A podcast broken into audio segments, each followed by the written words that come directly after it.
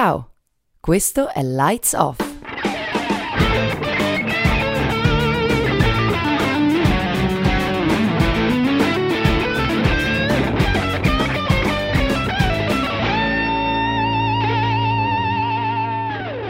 Ciao, sono Joara e questo è Lights Off, il podcast che spegne i riflettori e accende le luci delle idee.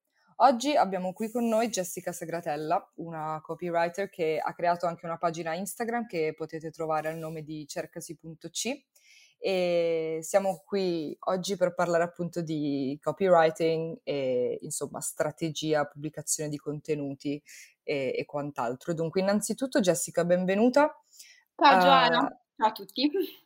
Ti volevo chiedere inizialmente qual è stato il tuo percorso eh, diciamo che ti ha portato a diventare copywriter e qual è a tuo parere eh, un percorso ideale o comunque che consiglieresti per diventare copywriter ed entrare nel giro in qualche modo? Allora, mi piace questa cosa di entrare nel giro e devo fare una premessa prima di rispondere alla tua domanda. Ho qualche problema con le etichette, cioè um, ho avuto problemi ad etichettarmi come copywriter, a darmi questo titolo, diciamo, come ho problemi anche a darmi altri titoli, visto che eh, io attualmente nei progetti che seguo ricopro varie figure diverse, sebbene seguano tutte un, un, filo rosso che è quello del contenuto e della creatività. Sono copywriter, sono content strategist, sono un'aspirante direttrice creativa, anche se qualcuno ultimamente mi ha detto guarda che tu lo fai già scema, cioè tu stai inseguendo questo sogno, ma è quello che fai quando crei, eh, quando segui delle campagne composite.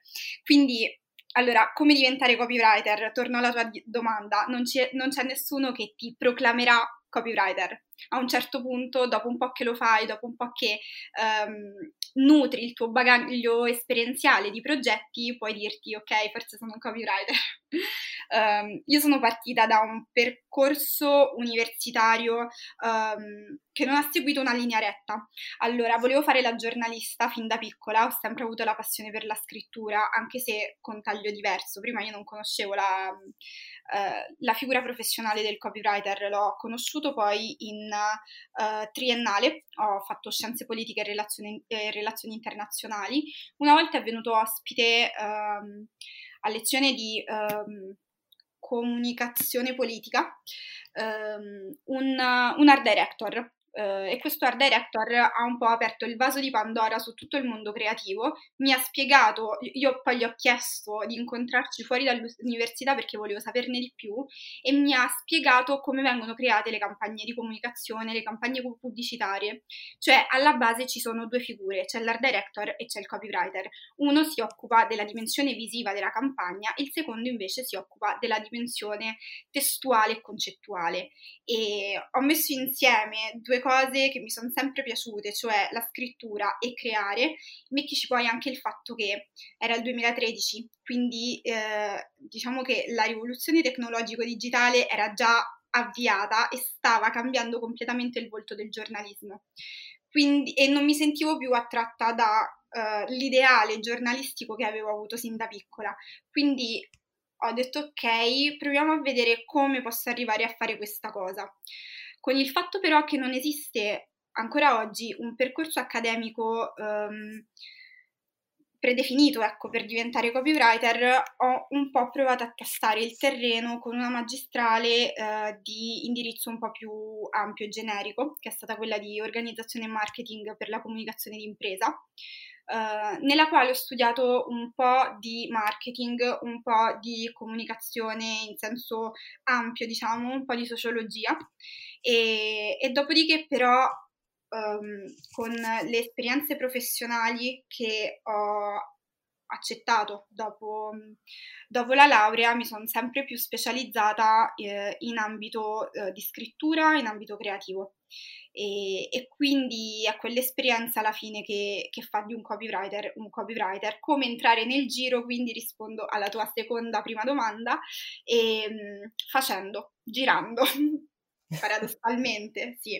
Ho capito, beh, senz'altro un percorso veramente interessante, insomma, partire da, da una laurea in scienze politiche e relazioni internazionali e poi arrivare a fare la, la copywriter e la content strategist, insomma, è senz'altro interessante. Uh, insomma, dato che, come si evince anche dalla tua pagina cercasi.c, sei sempre alla ricerca della creatività, uh, dove nascono la maggior parte delle tue idee? Cioè, mh, mm, mi piacerebbe un po' sapere qual è il metodo che sta dietro alla creazione di, di un copy. Uh, non so se prendi degli spunti dalla realtà che ti, che ti circonda, ti lasci guidare dal, dalle idee, come, come funziona il processo? In realtà io mi sono sforzata di capire il metodo per poi parlarne insomma anche a chi eh, prima di te mi ha posto questa domanda. In realtà il metodo è un po' la confusione. Penso che visivamente riuscirei a risponderti meglio a questa domanda. C'è un momento piuttosto lungo di raccolta informazioni. È una raccolta informazioni inconsapevole perché raccolgo informazioni rubando con gli occhi da altre campagne pubblicitarie, soprattutto campagne di uh, brand stranieri o comunque non, uh, non molto viste in Italia. Uh, mi intrigano tantissimo le campagne di brand che riguardano settori che passano un po' più in sordina rispetto a quelli dell'intrattenimento e del fashion, che sono rinomatamente uh, le industrie che fanno campagne pubblicitarie più fighe, più d'effetto. E poi ancora, vivendo la vita quotidiana da un sacco di spunti, che, di input che poi magari ti rimangono dentro, tu li covi per un determinato periodo uh, fino a che non ti scontri con il bisogno uh, del cliente a cui dare una soluzione e tu la soluzione la vai a pescare dal problema che tu stessa hai avuto, però più conosci, più, più sai, insomma, più sai come mescolare. Alla fine, secondo me, la creazione dipende dal, dallo scontro di mondi distanti, eh, di cose che già esistono e dal loro scontro-incontro riesci a creare qualcosa di nuovo che abbia elementi co- della prima cosa, della seconda cosa mescolati fra loro in maniera inedita. Ho capito. E quando invece hai un blocco creativo, ad esempio, mh, ci sono delle tecniche particolari che utilizzi per eh, continuare con l'attività oppure eh, stai fermo un periodo e poi cerchi di ricominciare? In questo caso cerco supporto nella mia memoria storica che non è la mia testa assolutamente perché io dimentico tutto, la mia memoria storica è un drive in cui salvo tutte ispirazioni, prendo, mi salvo e mi catalogo perché sono veramente maniacale in questo, nella catalogazione delle ispirazioni. Um, lo faccio su Drive, lo faccio su Instagram, faccio anche in realtà um, materialmente quando ho un oggetto che mi ispira, uh, cerco di tenerlo da parte, lo metto in maniera tale che visivamente può attirare la mia attenzione in certi momenti.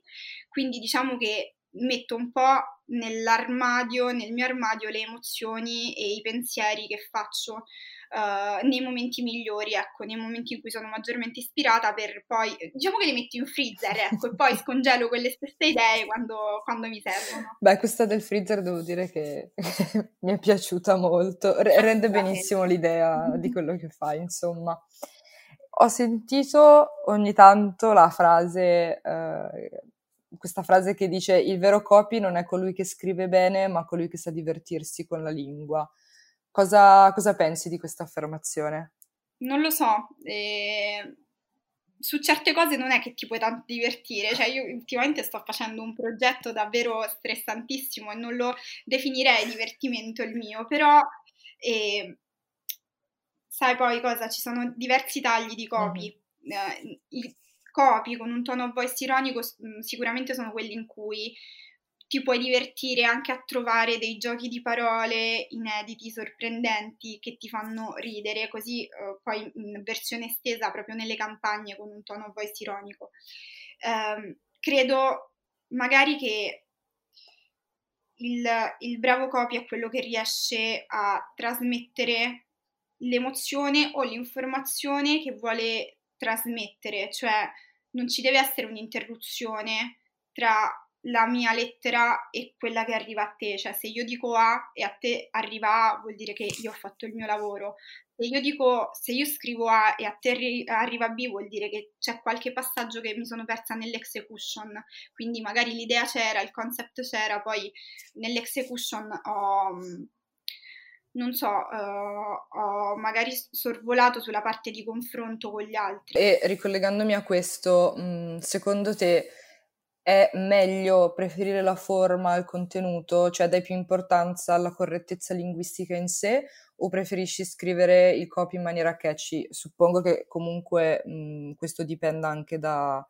dal, dal, cliente per cui stai facendo il lavoro, però... Mh... Allora sì, dipende dal, dal, brand e quindi dalla clientela, dal target del brand. Ovviamente se c'è un brand più istituzionale non posso permettermi di giocare troppo con uh, magari abbreviazioni linguistiche e invece se c'è un brand più giovanile che ha come target um, magari un, un, pubblico più um, giovane, più informale, uh, che apprezza anche un linguaggio un pochino più, come dire, um, rimodellato dal, dal, parlato di tutti i giorni, lì posso usare di più. Mm-hmm. Penso che l'equilibrio sia comunque la formula migliore sempre perché devi cercare di trasmettere ciò che vuoi trasmettere a più persone possibili e più persone possibili, cioè il pubblico generalista capisce la lingua corretta, la lingua italiana. Però vedo anche delle evoluzioni molto interessanti del, del linguaggio ultimamente. Io poi, a me poi piace molto vedere quello che succede anche uh, in altri settori appunto. E mi piace quello che stanno facendo alcuni cantanti, trapper, diciamo, rapper, negli ultimi anni, ossia l'elisione delle vocali finali o addirittura di sillabe finali eh, per mantenere la musicalità, ma allo stesso tempo riescono a trasmettere non tanto il linguaggio parola per parola, ma il concetto. A questo punto, visto che hai citato insomma l'elisione di vocali slash sillabe finali, um, ti volevo fare una domanda sull'inclusività. Uh, come mm. è possibile uh, comunicare in una maniera che sia il più inclusiva possibile? Cioè ci sono dei pro e dei contro nell'utilizzare uh, convenzioni come ad esempio la schwa piuttosto che, che l'asterisco? Cioè sono effettivi magari dal punto di vista dell'inclusione, ma per certi versi le ritieni in qualche modo anticomunicative? Um, allora sì, la risposta alla tua domanda da parte mia è sì, cioè ben venga l'inclusività e tutto ciò che serve per far sentire a, a, a, proprio agio le persone, però allo stesso tempo se si parla ad un pubblico appunto generalista che magari può includere anche persone un pochino più là con gli anni, sono, queste sono introduzioni linguistiche che ancora non sono arrivate a tutti. E ehm, quello che provo a fare io quando scrivo copy, quindi ehm, io cerco di farli eh, senza genere, cioè magari evito di utilizzare aggettivi e preferisco utilizzare verbi così che eh, questi non specifichino la persona maschile o femminile alla quale io mi sto rivolgendo. Certo, ti dico, è un grande sforzo, eh, perché non sempre si riesce a fare, c'è una grande, grande ricerca sotto, anche magari quando sei costretto ad utilizzare un aggettivo, ci sono tutti i passaggi tecnici, ad esempio devi Uh, per far sì che questa cosa si perpetui su tutto il testo ti conviene cambiare il verbo dalla forma attiva alla forma passiva, tuttavia la forma passiva è meno efficace rispetto alla forma attiva ed è più lunga, quindi a livello proprio numerico di parole e va contro alla grafica. Eh, ci sono tutti i mm-hmm. ragionamenti da fare, alla fine devi trovare il punto di incontro per mettere d'accordo tutti, per mettere d'accordo pubblico. Um, nelle forma femminile, maschile, eh, qualsivoglia, insomma, esigenze grafiche, esigenze del brand di comunicazione. Suppongo che, insomma, nel momento in cui si deve scrivere un copy si debba conoscere in qualche modo il target, no? Cioè cosa fai per, per studiare, tra virgolette, il, il fruitore poi del, del testo che stai scrivendo? Ci sono cose particolari da sapere? Allora, sì, quella, questa che stai dicendo è la parte più difficile della ricerca. E ehm, ti scrivevo magari in uno scambio nostro di mail che il copywriter, prima di essere copywriter, è un antropologo, perché ha bisogno, ho bisogno di un periodo di tempo solo d'osservazione. Devo osservare quello che le persone del target a cui voglio rivolgermi fanno, come si muovono online, come si muovono offline, magari conoscerle per avere proprio una sfumatura qualitativa dei loro comportamenti, perché quando parli con le persone, quando esplori loro, i loro punti di vista su un argomento, non è tutto bianco e nero, ma ci sono tantissime sfumature di grigio. Poi però che cosa succede? Uh, il mio lavoro è anche quello di semplificazione della realtà, non trasformandola però in superficialità. Quindi da tutta questa complessità di informazioni, da questi pattern che creano le persone, io devo desumere, devo selezionare quali sono gli elementi che mi aiutano a uh, formulare la comunicazione adatta a parlare con queste persone. È più facile quando magari io mi ritrovo all'interno del target o i miei amici si ritrovano all'interno del target uh, o non so, i miei genitori o i miei cuginetti più piccoli perché ho un raffronto diretto quindi con le persone a cui voglio rivolgermi. È invece molto più difficile quando mm, ti trovi a dover um, curare dei brand di settori di nicchia che quindi non, non conosci prima chi, um, i clienti di questo brand non conosci proprio come questo brand può esprimersi, quindi proprio inizia un processo di conoscenza come se tu ti, trasferis- eh, ti trasferissi in un altro paese, ecco, in un'altra lingua e devi iniziare da capo. Però si tratta sempre anche qua di osservazione, di conoscenza, di empatia, anche di mettersi nei panni del prossimo.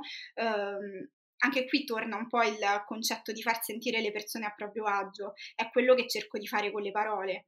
Uh, fornire un momento di intrattenimento o fornire le informazioni utili a fare una scelta difficile, eh, sempre per gli altri.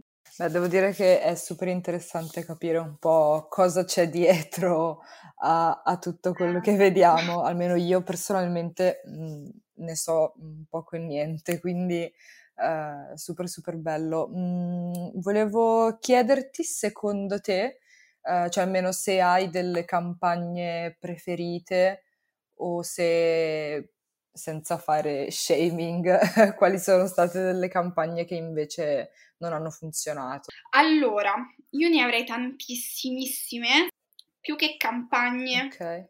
Ti posso parlare di, eh, di, brand identity che sono state create okay.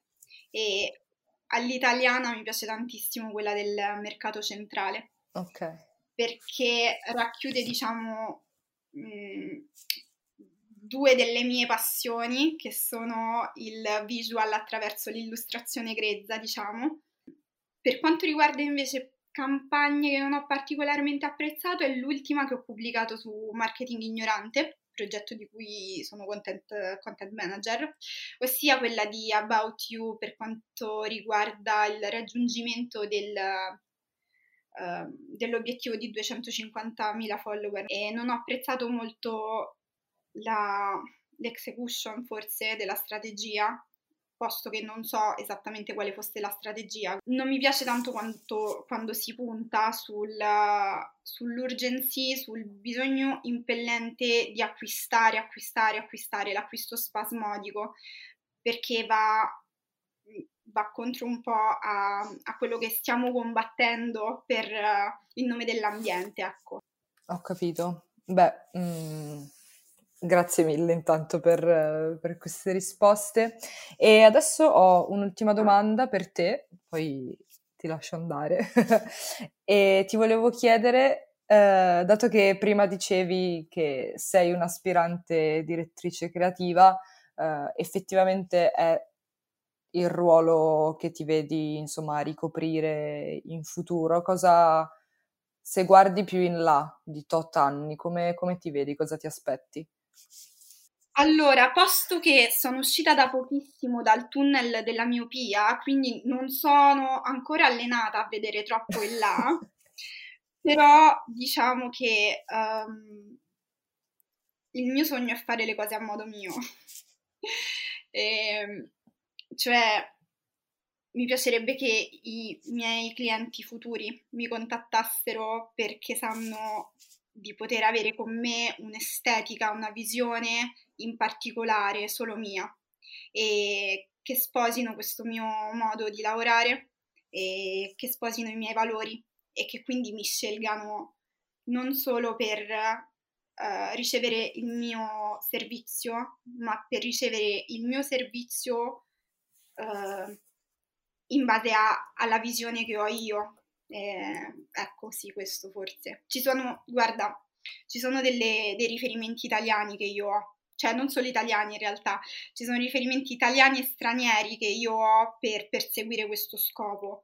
Eh, in ambito italiano mi piace tantissimo Illo TV, che è uno studio di design mh, formato da una coppia, due ragazzi di, di Torino, e fanno motion design e illustrazione e hanno un peculiare stile per il, per il, quale vengono proprio ricercati dai loro clienti, cioè hanno saputo trasmettere la loro visione al mondo, eh, chi la apprezza sta con loro, ecco.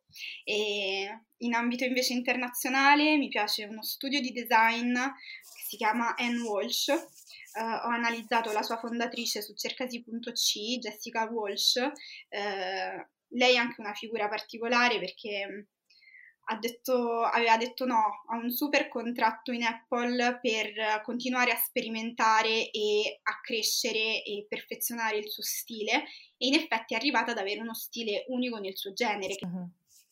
Beh, io sicuramente ti auguro tutto in meglio, eh, speriamo insomma che tu riesca a realizzare i tuoi obiettivi nel frattempo ti ringrazio per essere stata qui con noi, è veramente stato un enorme piacere anche da parte mia.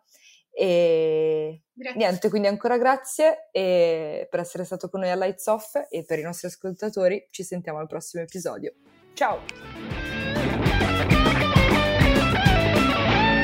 Lights Off non finisce qui. Ci trovi anche su Instagram, Telegram e soprattutto sul nostro blog